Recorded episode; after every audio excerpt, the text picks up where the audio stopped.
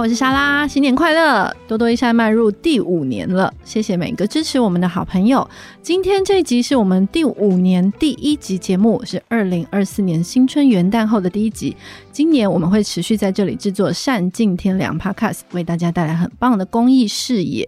那对一个仰赖公众捐款的独立媒体来说，其实能走到第五年，是我们一开始真的很难想象的事情。那接下来我们还是会持续的需要大家支持，也很感谢感恩基金会今年持续认养多多的四集节目，包括今天这一集。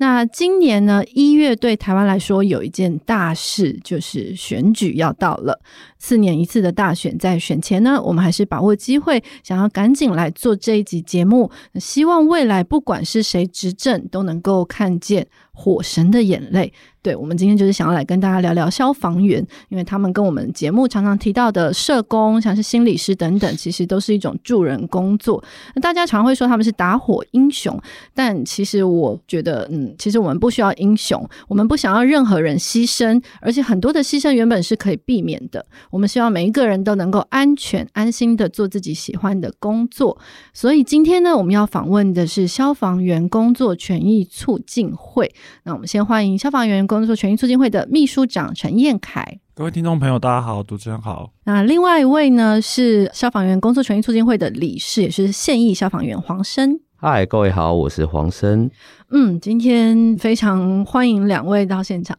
那两位在我们录音的当下，也就是现在时间是二零二三年的十二月二十一号。那在录音的这一天呢，你们是今天早上才刚刚从抗议现场回来，对吗？对，是才刚从赖清德竞选总部前开完记者会，跟警察有点推挤回来。嗯嗯，有点推挤的回来。那其实大家如果在那个抢救消防员这个粉砖上，可以看到他们二十二月二十一号这一天早上的直播。那其实呢，这个消防员争取合理的工作权，其实也不是一天两天的事了啦。而且因为消防员工作权益促进会这个你们的协会，其实是在二零一三年就成立了，到今天已经十年了。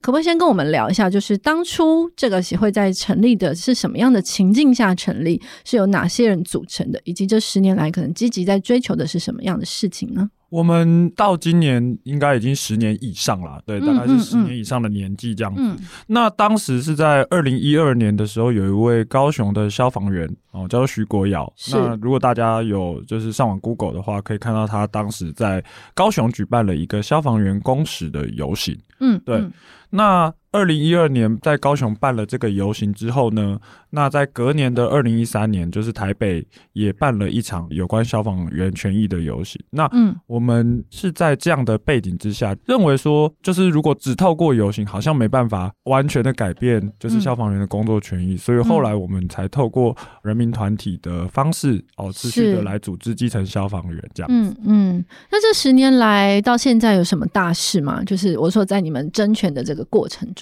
我觉得啊，协会促成 对是不是太多好像了？有非常非常多的大事。那对但是跟我们协会最有关系的还是消防员的殉职案，就是。嗯，是是，对，那包括说，就是我们成立隔年就发生的这个高雄气爆的案件，二零一四年七月的时候，对对对，然那后时候有七个七名消防员殉职。嗯是对是是是是。那接着在二零一五年又发生了这个新屋的保龄球馆大火，嗯，桃园新屋大火，而且新那保龄球馆本身也是违建的嘛。对，它是铁皮屋的构造这样。嗯对，然后有六位消防员殉职，而且其实都很年轻诶、我看那时候年龄大概落在二十一，最年轻的才二十一岁，二十一到二十九岁。对，因为消防员的养成的过程里面，嗯如果是警专的话，我记得是十八岁的时候就会就是高中毕业就考警专入校，嗯然后经过两年的上课，然后就会考过特考，所以等于说是哦，最年轻就可能是二十多岁就会成为是消防员。是对对是对是对，嗯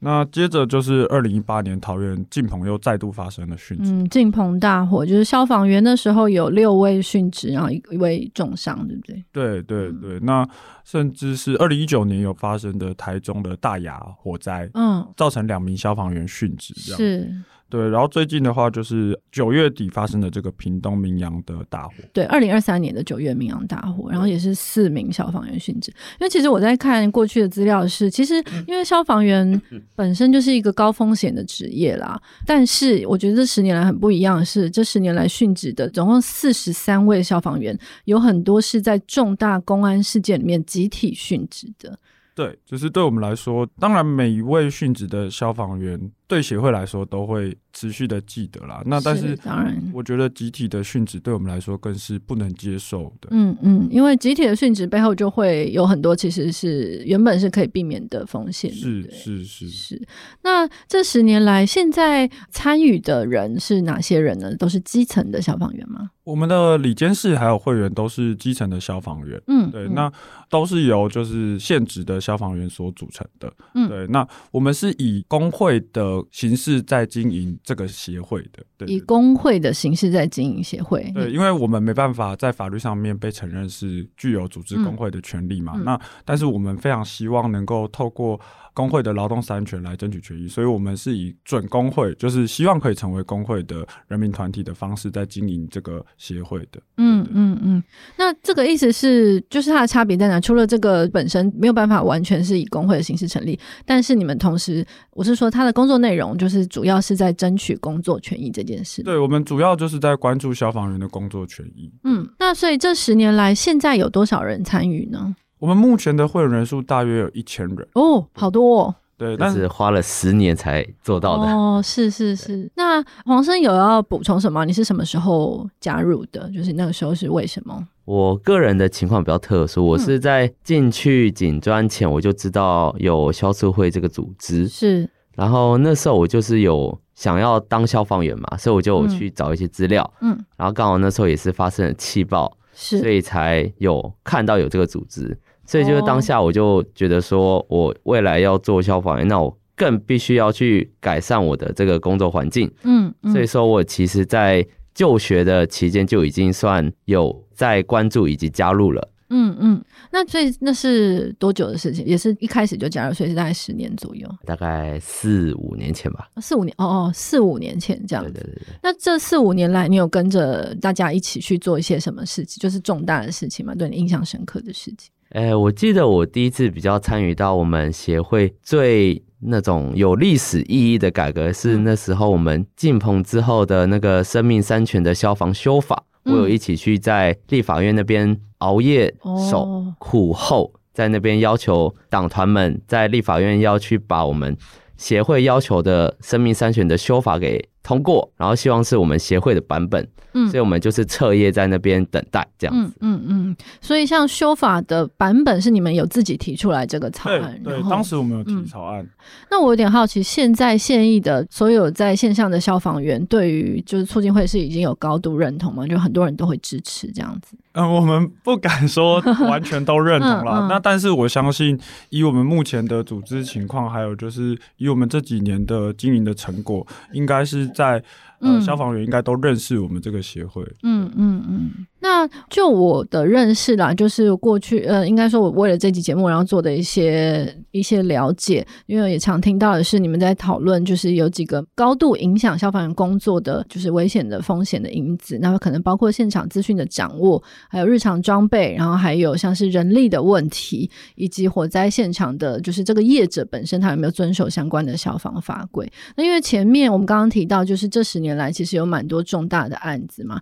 那其实大家因为对消防员的就是工作的细节其实也不太了解，所以像我们比如说像是现场资讯掌握这件事情，你们有什么例子可以向大家说明为什么这件事这么攸关你们的工作的状况？就像是我们二零一八发生的晋鹏工厂的大火，然后它的主要造成的原因是因为它工厂里面的化学物质造成嗯泄漏，嗯以及有发生爆炸的状况。嗯但是当时的消防员他们不知道这工厂里面有什么样子的化学物，是然后他们就进去了，嗯然后结果就导致化学物因为在不稳定的高温状况下，然后还有火花的状况，导致它热量蓄积，导致它很严重的化学反应，所以才会导致那时候是也是六名消防员殉职嗯嗯这样子。哎，可是我有点好奇，就是我知道那一场火灾里面是它有存放危险的物质，然后可能还有有超量，对不对？对，可是我有点好奇，你们在到一个现场的时候，嗯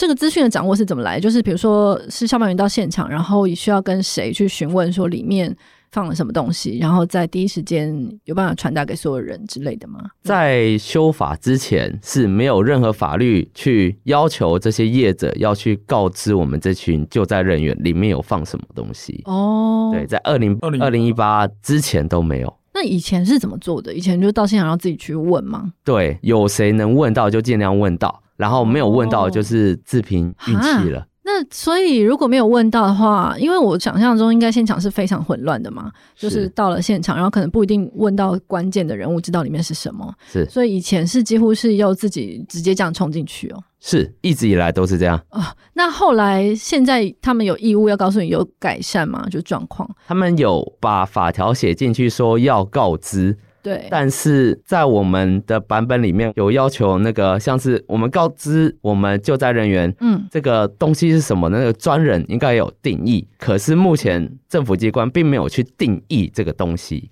也没有对于没有做出这样子的义务行为的企业有任何的刑责法则。所以你是说你们到了现场，如果那个对方业者没有主动告诉你里面是什么，其实虽然他违法，可是其实没有法则。没有刑责，没有刑责。对嗯，那比较理想的状态是，如果你们得到充分的资讯，是比如说会有我不确定小队长嘛， 或是会有人拟定某个策略，说在这个状况下，这种化学物质下，我们可能要改变什么方式进去施救之类的，是不是？对，照理说要这样子，嗯因为有些化学物质你是不能去涉水的，它是嗯可能碰到水就会爆炸，或者是说它是一个很容易在某个温度就会开始进行剧烈的反应。嗯嗯那那样子的状况，我们就应该用热显影先去看里面的温度跟状况，我嗯们才能判断该不该进去。嗯嗯，对。但是应该是说，你们的一个消防员的养成，他会受过很多可能不同现场的训练，所以理论上在现场能够，如果到现场的话，会能够知道这件事情才是一个保命的一个重要的讯息，对不对？对，那有其他的例子吗？其实这次的民阳就是这个状况，嗯，就是九月的明阳大火，对对，嗯明阳就是这个状况啊，就是因为目前我们看到的新闻，其实它就有这个存放的化学物品，其实嗯厂方没有第一时间提供的状况。嗯，那就导致说，救灾人员就会在不知道工厂里面有存放什么样的危险物品的前提之下进去救灾，嗯那风险就会非常高。那以前不知道的时候进去是看， 我不知道，就是看他烧的状况跟或是任何的线索，可以知道这是什么东西吗？几乎不可能。真的、哦？对，因为你今天它就算化学物在那边，它还没有烧到，它嗯就不会有任何反应。哦对，，就算它要爆炸，那也是可能真的有烧到，然后可能是消防员已经在里面的时候才会爆嗯炸。那那时候就是会非常非常的危险。哦啊，好惊人哦！就是所以在没有资讯的情况下，那可是我很好奇，为什么业者不愿意提供这个资讯？这对他们来说的，像这次明阳国际，他们就是违法存放将近三吨的公共危险物品，嗯，对，对我们俗称的公共危险物品。是，那它在预热的时候会有很剧烈的化学反应，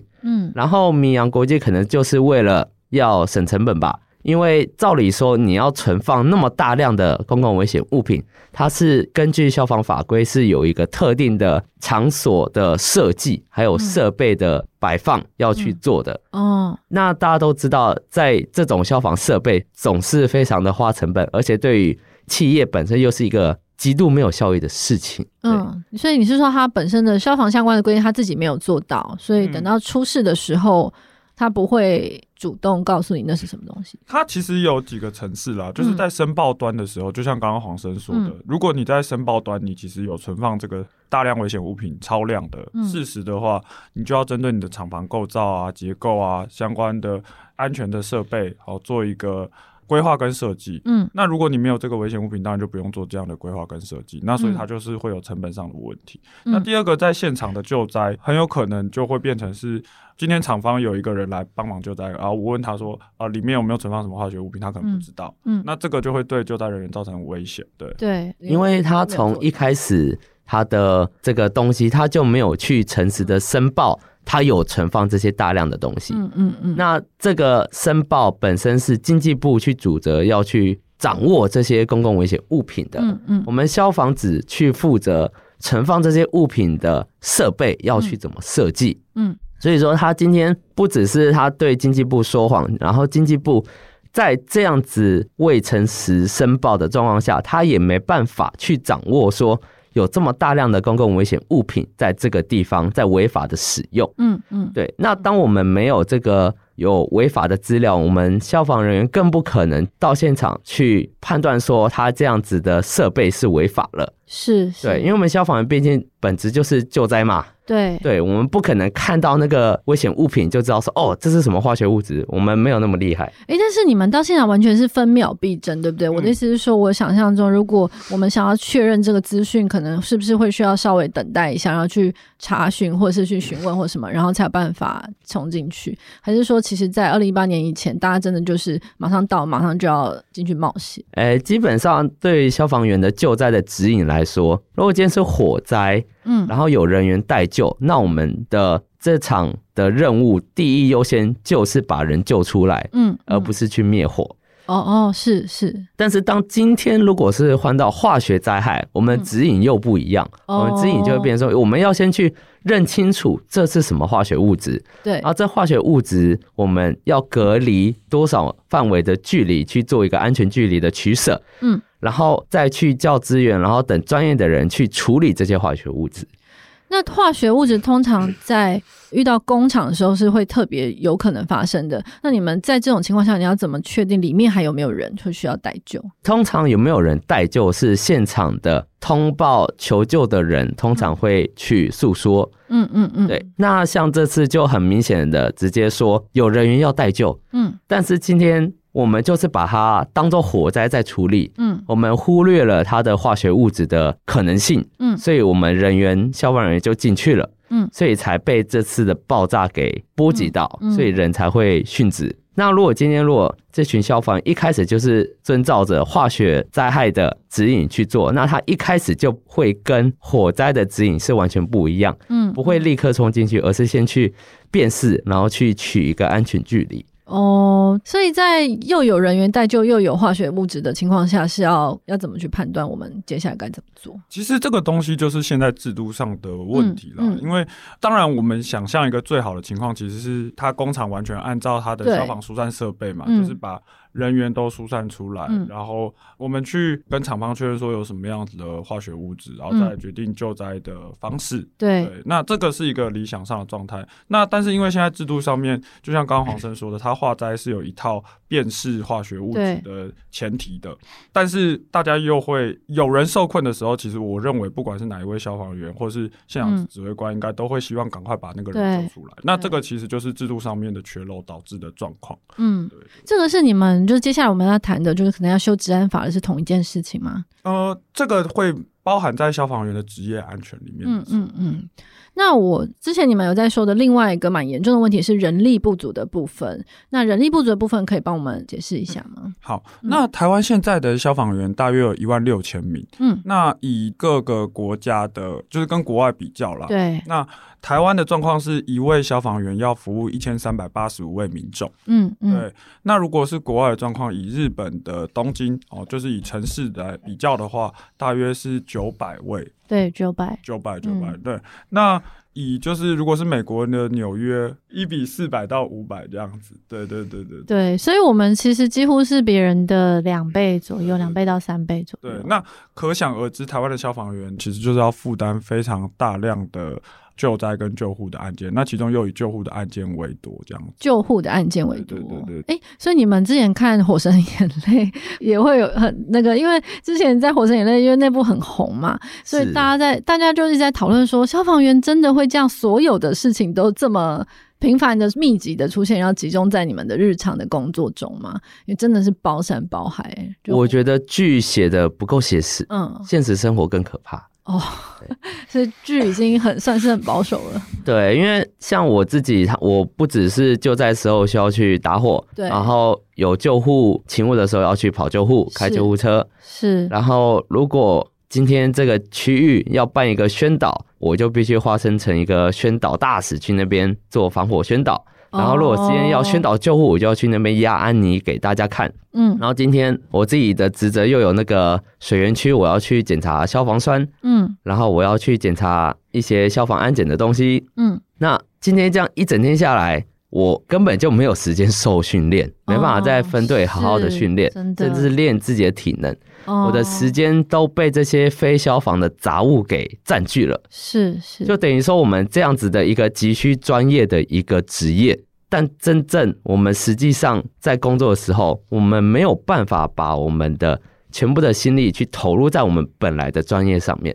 我嗯们有种被当做是有需要才去救灾的公务人员的感觉，我们被当成是这样子的有工具需要才去救灾，对说发生发生灾害才去救灾，嗯其余时间都在忙消防的业务，哦我们没办法成为一个百分之百专心准备救灾的一个消防员。我我我看到他的表情了，我觉得这段应 该要稍微解释一下。对对对就是他的意思应该是说，对于消防员来说，一个比较好的状况应该是我平常就在准备救灾嘛，就是我是随时随地准备救灾。那就是救灾的准备这件事情，对有很多其他的事情，像是刚刚说到体能，体能对，还嗯有、还有什么？因为救还有灾技能，然后装备的准备，是是，对，还有一些战术的讨论，嗯哦甚至是自己辖区的认识。哦这对样子对对，对，因为救灾一定是一个 team 去救灾嘛，嗯对那所以他们彼此之间也需要去做战术的搭配的讨论。那是是对，那呃，但是现实的情况很可能是我没有时间训练，那我其他的时间就要去查水源，我其他时间要去做消防安检、嗯做消防宣导，那甚至是有些跟消防员完全无关的业务，例如说，呃，我们就有接到过说要去做活动的照明，就是要开着照明车去做活动的 照真的明吗。？这个哦为什么？ 那我们我们也不知道为什么因为消防很好用，消防什么都有 啊，那你可以说不吗？不行不行，因为这是市政府本身下的啊要求，我们嗯消防的照明车要去某个大活动去举起我们的救灾需要的照明，哦啊，好的浪灯费资源哦。对对不止对。啊对，对还有还有像各式是各样的新竹市最最厉害之了，前啊，之前就是有要协助动物园的清扫啊，然后就是动物园的清扫呃对。啊，对啊，为什然么后就是或是路上的风飞沙要帮忙扫啊，然是后开放前要减速机 可是，比如说动物园的清扫这件事，它是有高难度或者有危险的吗？没有，没有啊，因为我们有人，我们又有壮汉，我们又有可以涉水的车，然哦后，又装随口随备到，又不用额外花钱，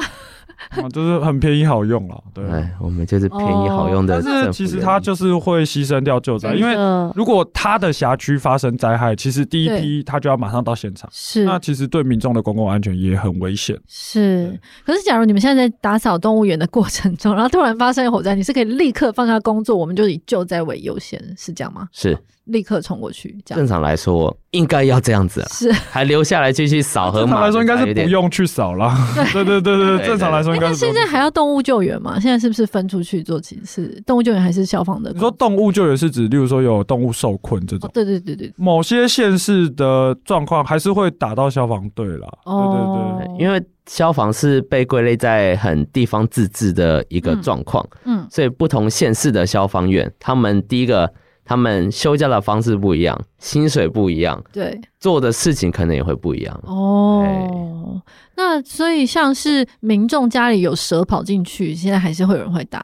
会，如果消防局认定是紧急的状况的话，嗯。民众觉得紧急，那我们就要出勤。哦，因为刚我就刚刚讲到一个很关键的事情，就是救灾这件事，我们看到的救灾那个当下，其实后面是很多后勤的以及平日的养成在支持的，对，所以其实平日是很需要时间去做刚刚说到有战术的推演，就是团队的磨合，然后还有装备等等的，所以好像也不只是人力的问题，而是你们其实就算你们这个人力，其实平常都花在一些其他的事情上面，这样子。非救灾的业务，那你在就是消防员过去在培养的养成的过程中，你有已经体认到这件事吗？就是消防不只是我的意思是说， 我的意思是说啊，在你教、说可能前辈的耳闻 说不要考消防没啦，有没有这个东西会幻灭之类的东 西吗？ 应该是说在正式的教材课 本嗯就是教学的过程中，有人告诉你们说，其实消防是维护整个公共安全，不只是火灾，它有可能有其他的事物，这样这个是过去在你们养成中是有被提醒这件事吗？呃，教官或者是一些长官多少都会讲，所以我们可能想说，嗯哦，我想象可能很差是十分，我先想象个很差五十分可以吧？嗯结果实际做竟然是两千多分，哦对，就是远远 超过就甚我至也的不想是象其他的要维护公共安全事项啦，对啊，就是因其为他跟打这扫个动物无园关真的想不出对来。 啊，甚至是无关的哎、对。可啊是黄生，我很好奇，你小时候就想当消防员吗？哎、那我想当消防员这件，应该从我高中才开始萌生发芽的哦，那你那个时候想象的消防员主要是在做什么？训练，训然练后嗯变得很壮，然后随时出去 救灾。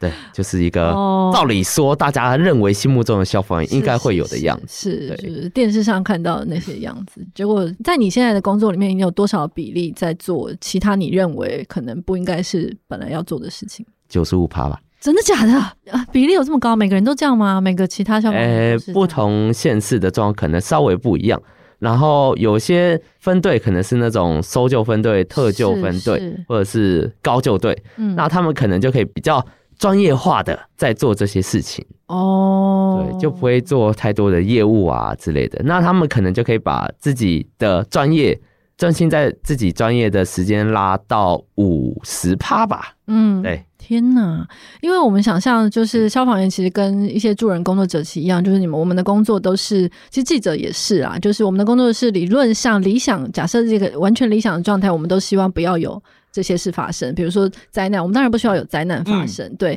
那新闻记者一样，我们不希望有问题出现，然后我们才会需要去现场跑。那社工也是，如果这个世界上每个人都过得幸福美满，那他不需要有人扶助，他也不需要出动。嗯所以理论上，我们希望其实救灾，当然我们希望灾难越少越好。嗯，可是对你们来说，就是不只是救灾这件事，其实后勤有很多其他想做的事情，是不是？嗯，他刚刚提到很大一部分就是业务的范围啦，对对就是业务并不是说什么呃，我今天跑救灾或跑救，而是对我们可能需要做一些纸本工作，就是、呃，哦我今天去查了水源回来要打电脑，然后就是要很哦，大量的时间会花费在这一里。些 paperwork 跟行对，政那工这作其实并不是外勤消防员该处理哦是是是，那可是刚刚说到人力不足这件事，除了人很多跑去做这些必须要做这些事情，那现场的救灾人员是不是也是严重不足？是，那这个不足会会是用什么样的形式呈现的？呃，像是可能今天一个分队要去哎救灾，照理说有一场火，我们照理说应该是一个分队，如果是一个小火的话，一个一个分队应该是可以成功的去处理掉。嗯在我们这个的分呃想队象是多少人？一个分队大约每不一个定县市这个很一样，不一定真的不一样，哦从三十几个到十几个都有可能。哦，是是，可对能一个分队我听过，可能一天上班二十几个人，就是资源比较丰沛的县市。嗯，那资源比较不足的县市，甚至我听过一个分队一天上班就三个人、四个人。对，哦，差这么多，对嗯嗯，那这样子的话，因为我们去救火的话，照理说都是有车主作战的观念模式，嗯那就一台车去负责出水，然后一台车去找水源去供水，哦，对，这样子水才会源源不绝，可以一直送嘛。是但是以现在我所待的县市为例，很多分队都只能出一台车，嗯啊，如果今天刚好我们又分队的人又被叫去做一些非救灾业务，像是安检啊，像是什么开会啊，嗯，那一台车可能就只剩两人或三人，这样子是完全是违背我们一开始训练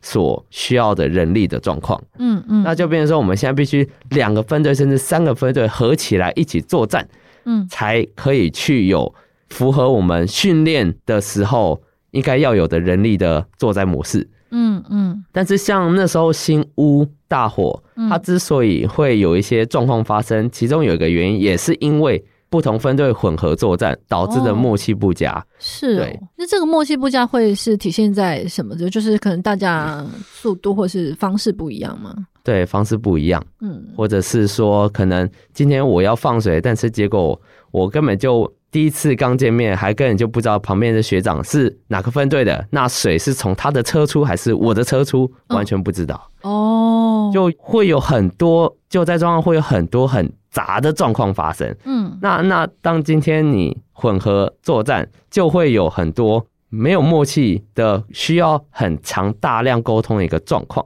嗯那在救灾现场这样子的时间的浪费，都有可能造成危险。哦，那个分队之间的合作这件事情，这个在很多县市是很常发生的嘛。现在人手不足的状况下，其实蛮常发生的，因为我们想象的消防员救灾这件事情，嗯他就是大家只看到很多很多消防员出现在灾害的现场嘛，对然后努力的去处理这件事情。那对，但是他可能是来自三个哦，或是四嗯个分队，甚至有可能会持续的有新的消防员抵达嘛。那这些可能都是从不同分队出来的。嗯那但是我觉得，我觉得呃，他其实是可以透过一些联合训练或者是对联合的那个作战的演习来去对处理的。我也蛮好但奇。是我要去做宣导，我要去做安检，我要去查水对，源，所以根我没有源还是时间在于没有训时练啊。间训练。对对对对，这个分队的设置是看，比如说看人口嘛，一个多大的区会有一个分队这样子，是不是？依照我们的各县市的那个人力人车的一个法条，照理说是要依照人口密度去嗯嗯安排。对。那因为我你之前有讲到的另外一个问题，就是日常装备的问题嘛。日常装备的问题是什么？日常装备的问嗯就题，是因为你们现在在倡议要改善的其中一个很重要的是日常装备不足，以及好像日常平常维护的问题。对就像是说，光从消防车好了，我们消防车进口是没办法进口国外的那种真正的做出来就是消防车的车种。我们嗯，绝大部分的台湾消防队的消防车都是从国外进口那种大货车的底盘，再拿去那些厂商去做改造成消防车，然后卖给我们各县市消防局。那那个差异在哪里？光是那个引擎本身的负重运转能力，哦，对，然后以及我们今天它改装成消防车，它的放东西的方式，嗯还有像是它的空间的配置，就已经完全都是看各个厂商怎么弄、怎么用，以及它的哦本身的线路的拉的方式，嗯，它的品质就常常会有一些状况会发生。你说消防车本身，对，第一个是消防车，嗯然后第二个像是我们消防车上面的梯子，嗯或是里面的装备，嗯它其实都只能由我们日常消防员去每天保养装备，去看它有没有状况。嗯但是像救灾梯子这种东西，嗯，我们是没有专业能力去检测它的寿命，或者是它的坚韧度剩多少趴这样子。对哦，但是像是我们台湾消防是没有这样子的检验机关，或者是检验的制度，嗯，去要我们日常把这些装备去送去检查的，目前是没有的。但是国外有是不是？国外是有固定的在维修这件事。我觉得从这几年的殉职案之后，其实政府都有陆续宣布说要发嗯放消防装备的对，状况嘛。那但是我觉得台湾比较缺乏，就是如同刚刚黄生说的，就是我平常使用的这些装备，我的梯子、嗯嗯我的呼吸器、我的气瓶那是，等等的这些攸关我在救灾现场的安全的装备，它是没有一套就是定期送回给厂商的检验。嗯那很常发生一个状况，因为消防员他平常的保养当然是重要的，可是对他有没有固定的由专业的厂商来去做检查，这个、哦呃我们也觉得是非常有必要的，是，不然他很有是可能就会发生说哦我在救灾现场，然后突然这个东西不能用，嗯，那其实就会很危险。这个有真的发生过吗？就是常有有一些东西就在紧急的状态下，呃，我们有会员跟我们反映过，他到现场之后突然发现他的呼吸面罩吸不到气，这样子，哈，对。哦，对对对对对嗯嗯对嗯对嗯，那他当下当然就是立刻离开，就是是对对对是，。那其实这对消防员来说就是会非常的危险啦，因为我到了现场，然后嗯我已经在一个高风险的工作环境了，对，对能够保护我的装备却不能使用。对啊，对啊，对啊，那前面我们听起来就是包括现场资讯的掌握，还有人力不足，还有日常装备的问题，所以常常会，我觉得过去有很多牺牲，我想在你们看来应该是原本是可以避免的，然后是非常冤枉的。是对，那我也好，当然我们我们都不希望走到悲剧这一步再来检讨啦。对，但是在前期，我想有时候可能会有一些灾难是你们没有办法就是施救到民众期待的程度，而新闻会怎么播报，有一些怎么呈现，会让你们可能会觉得委屈嘛，就是觉得消防员其实我们后面有很多制度该改善，可是好像民众的认知是我们没有办法救灾，或是我们没有办法做到我们的责任等等，就是一些社会大众的认识跟说法，对你们来说，我觉得这几年包含就是《火神的眼泪》播出之后，嗯嗯其实民众对于消防员的权益的改善都蛮正面的啦。嗯那但是就像嗯《火神的眼泪》里面会提到的，包含说今天捕风捉蛇的案件。如果它不会立刻有紧急的生命威胁的话，其实嗯这个东西照理来讲是要农业单位来去执行的，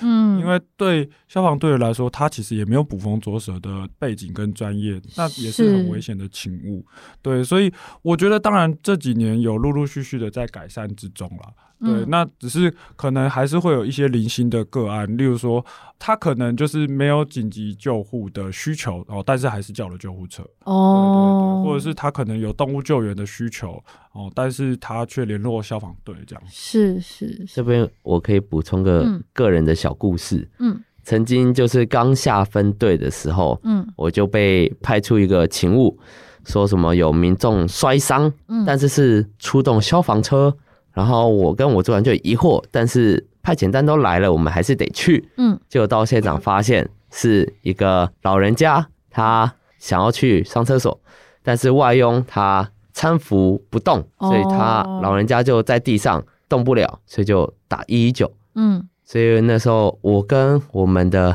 学长还有分队长，嗯就穿着消防衣，背着气瓶，嗯，扶着那个老人家去大便，然后就在那边等他大便，闻着他的味道，大完之后再把他扶到床上，嗯然后就反对，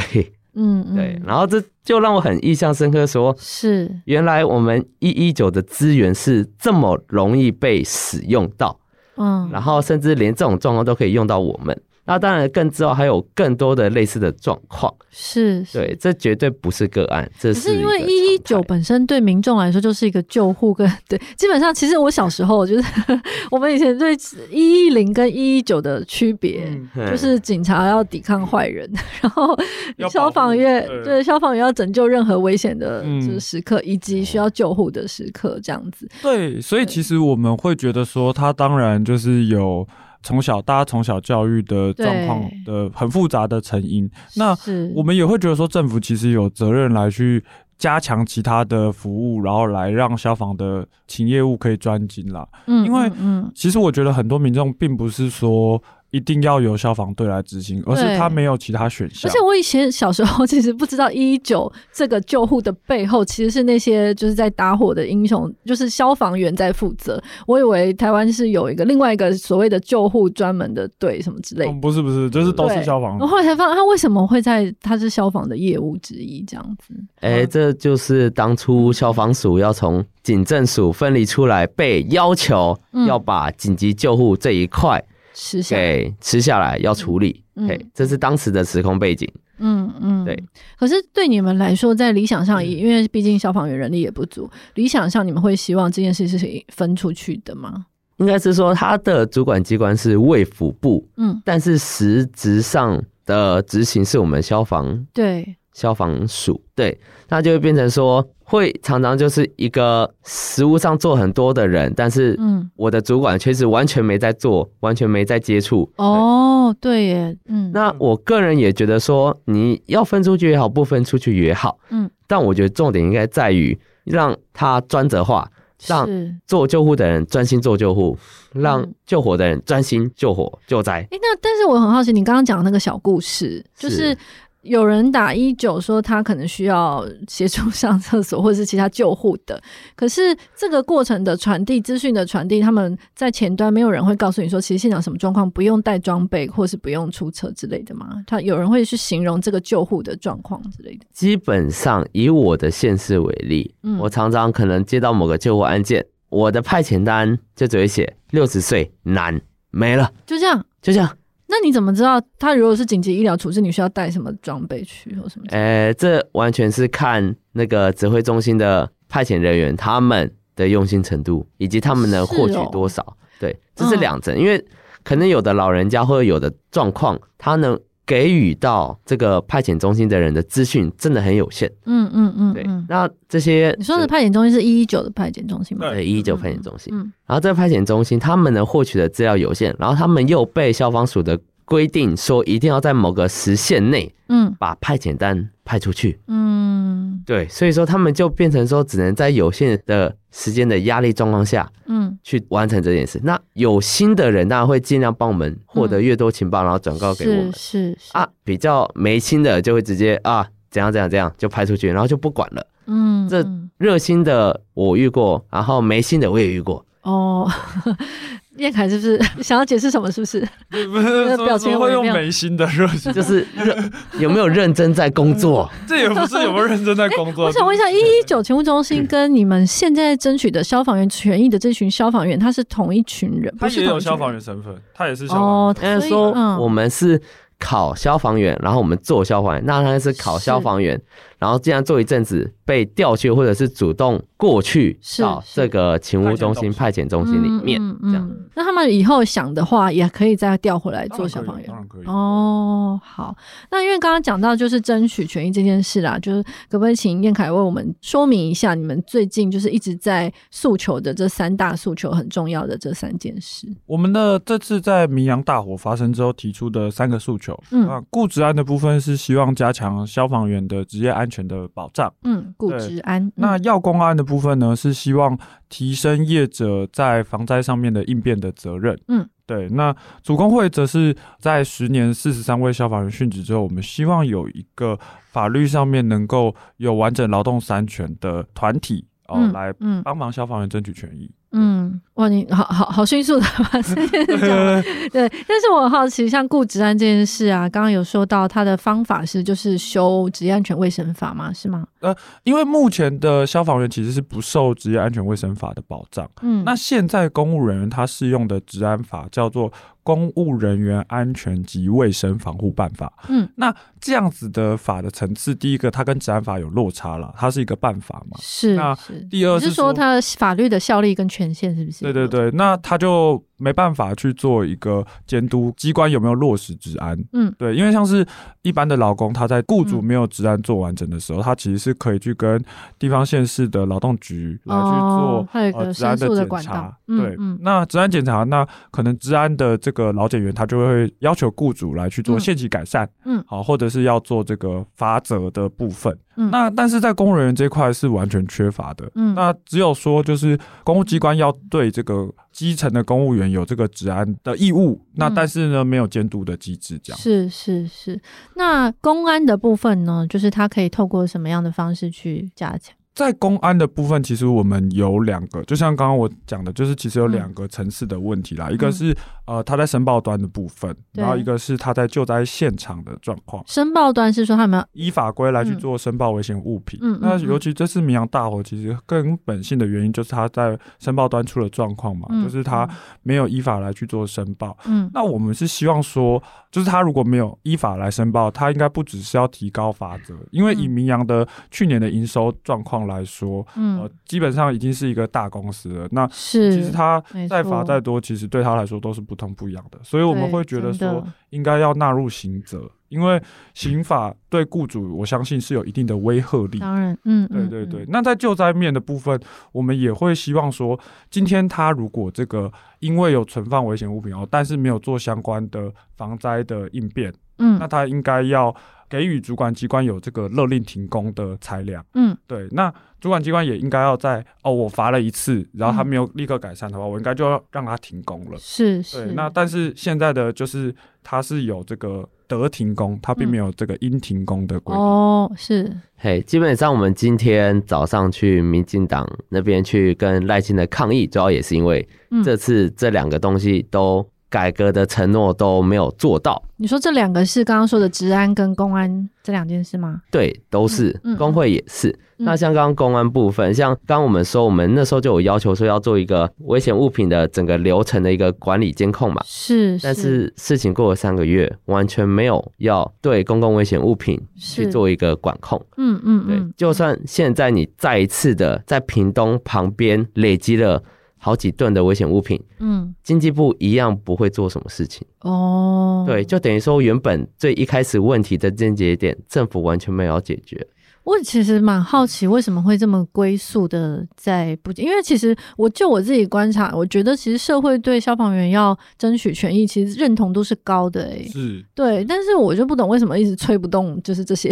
政治人物，这就是政治啊！是不是无解的一 个一个？对啊，这个这个我们也很好奇啊，对啊，我就觉得是。很困惑欸诶、对，因为我我觉得先不谈社会对我们的的支持与否啦，就是是我觉得这些对大家来说其实都是很普对啊，而且很这基本的，对啊很基本的，对这公共安全不是一件很必要对的事。， 然后我再讲个小细节，是像刚刚说的那个要提高那个为确实申报的厂商要对提高罚则跟刑责嘛。第一个是我们现场就要求说要有刑责的部分，嗯但这次经济部不但是没有纳入刑责，甚至只是把原本的罚款从五万提高到五百万。哦，但你知道明阳的营业额有多少吗？嗯十几亿耶！嗯，对超过了，哦，去超年过是超过的，对就等于说这次经济部做的事情，完全没有一个是可以拿来解决这次绵阳灾害，嗯，完全不能拿来应对。嗯，嗯，那他们到底在干嘛？ 我没有那个节目上架之后帮你 tag 那个相关人等这样子。啊总之呢，我们刚刚讲到的就是顾职安，然后要公安，然后第三个是组工会嘛，对对对。那组工会可以帮我们说明一下吗？呃，主工会就是因为台湾的公务人员其实都无法组织工会，是，嗯对，那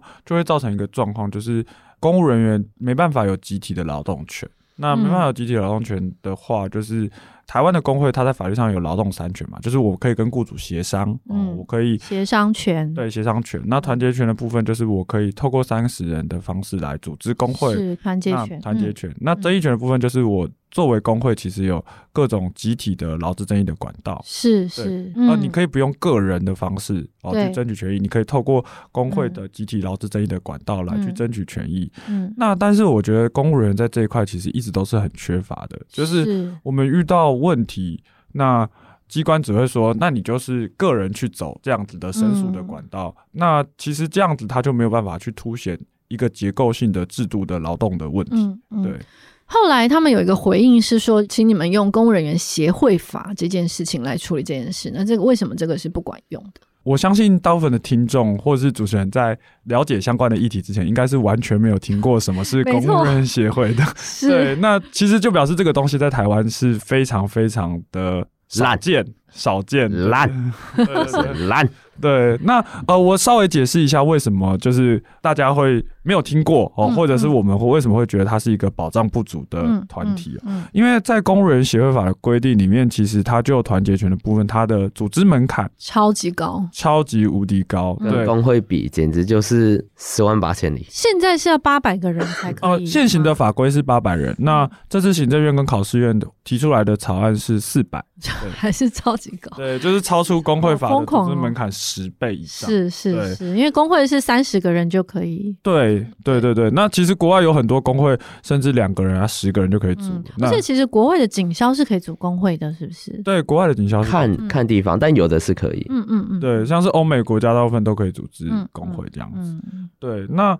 回到就是劳动三权部分，在协商权的部分，它其实工人协会法它是有限制一些事项来进行协商。嗯，对，现在的规定是消防、警察、狱政等等的灾害防救的事项是不能协是商。那修法之后，这些规定也仍然是维持的、啊，就是消防事项还是不能协商。所谓的协商是说要跟你的机关嗯来讨论说，到底我们的权益上面有什是么是是要改进的部分？对对，那就会变成说，新法修法的草案里面还是禁止消防事项来进行协嗯商，这样我子。这边有直接一个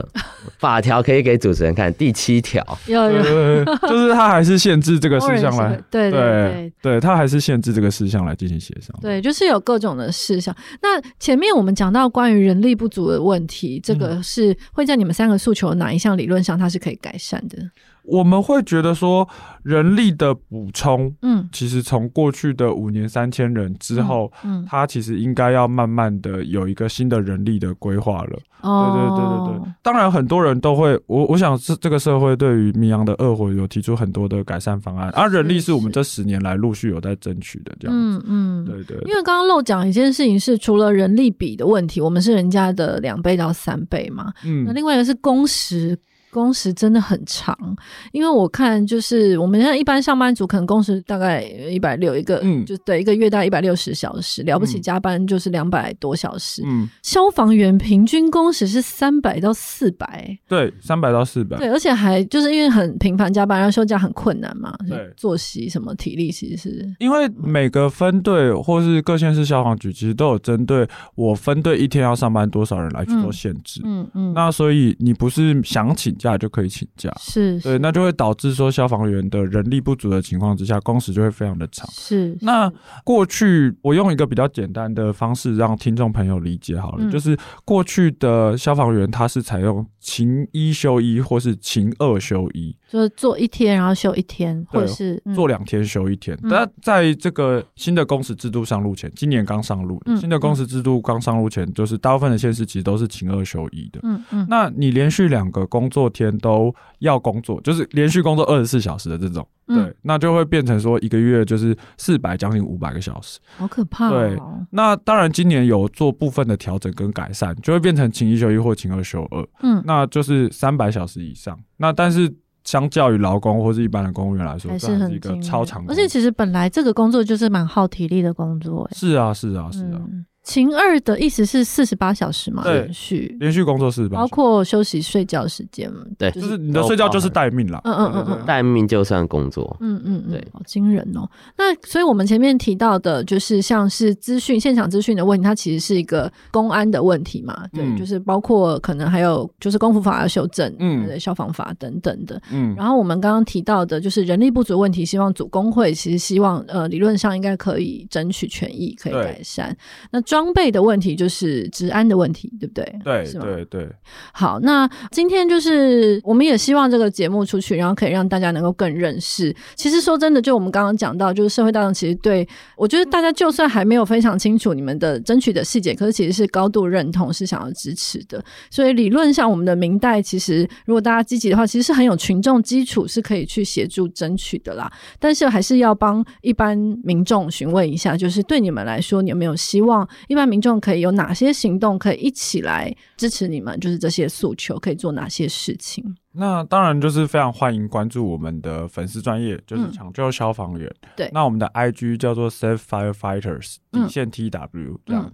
那或是我们也欢迎大家帮我们留言分享。是对是，就让这些资讯可以更多的传出去，这样子。对，好，诶，那我我刚刚突然想到另外一个食物的问题，就是假如我今天在家里跌倒，就老人家跌倒，那可是我还是可以打一一九吗？或者是我其实做什么比较好，就是不会让就是一起变成这个体制 对恶劣环境的一员，虽然我不愿意这样子。基本上民众有需求也还是很乐意去协助 啦。对，但是老人家跌倒本身就是一件可大可小的事是情。啊，是啊，是啊。，对，基本上没有撞到头，没有伤到骨头，其实都还好。嗯嗯，对那嗯如果有办法自行前往就医，或是透过民间救护车的资源，就可以民间救护车，对对嗯民间救护车公司对，嗯嗯那就可以透过这个管道来去做。或者如果我真的可以自己搭计程车去医院，对对对就是对，可以自己搭车去医院就自己搭车去医院啊，真的嗯嗯不需要。有些状况真的是很不需要到救护车，甚至是我遇过有一家人一起帮忙把老人家送上救护车，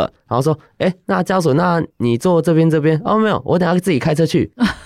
哦，所以你觉你觉得他其实是可以自己开车去医院？ 为什么？通常就是有一些县市的派遣中心，他就会做帮你做是初步的是判断，这样是子哦有，点少，对，那但是这也是需要改善的一环。对，因为我对我们觉得，其实如果他有办法做减伤的分类，就是到底是是是哪一是层级的对减啊伤对啊分类的话，对这样是最好。嗯嗯嗯，好，当然短时间之内，我们可能还需要一段时间才能够改善整个制度啦。总之就是有必要的时候，当然我们还是可以安心的打电话，因为我们对大家都还是互助的一员，这个社会的一员。但当然就是今天在强调的是不要滥用那捕个风捉蛇的话，对或者对是对动物救援的部分，对对对，或者是可以看看能不能找到其他的帮忙。好，那我们今天非常感谢燕凯跟黄生，那我们也希望消防员之所以成为消防员，只是一个人就是很为自己做的一个很骄傲的决定，而不是让谁要一定要成为什么舍身取义的义士或是英雄啦。我们不需要英雄，我们希望每个人都能够好好的安全的工作。那我们最后也再次感谢感恩基金会支持这一节节目，然后让大家能够更了解就是消防员的权益的问题。那我们谢谢大家，我们就下礼拜日再见，谢谢两位谢，谢。拜拜拜拜。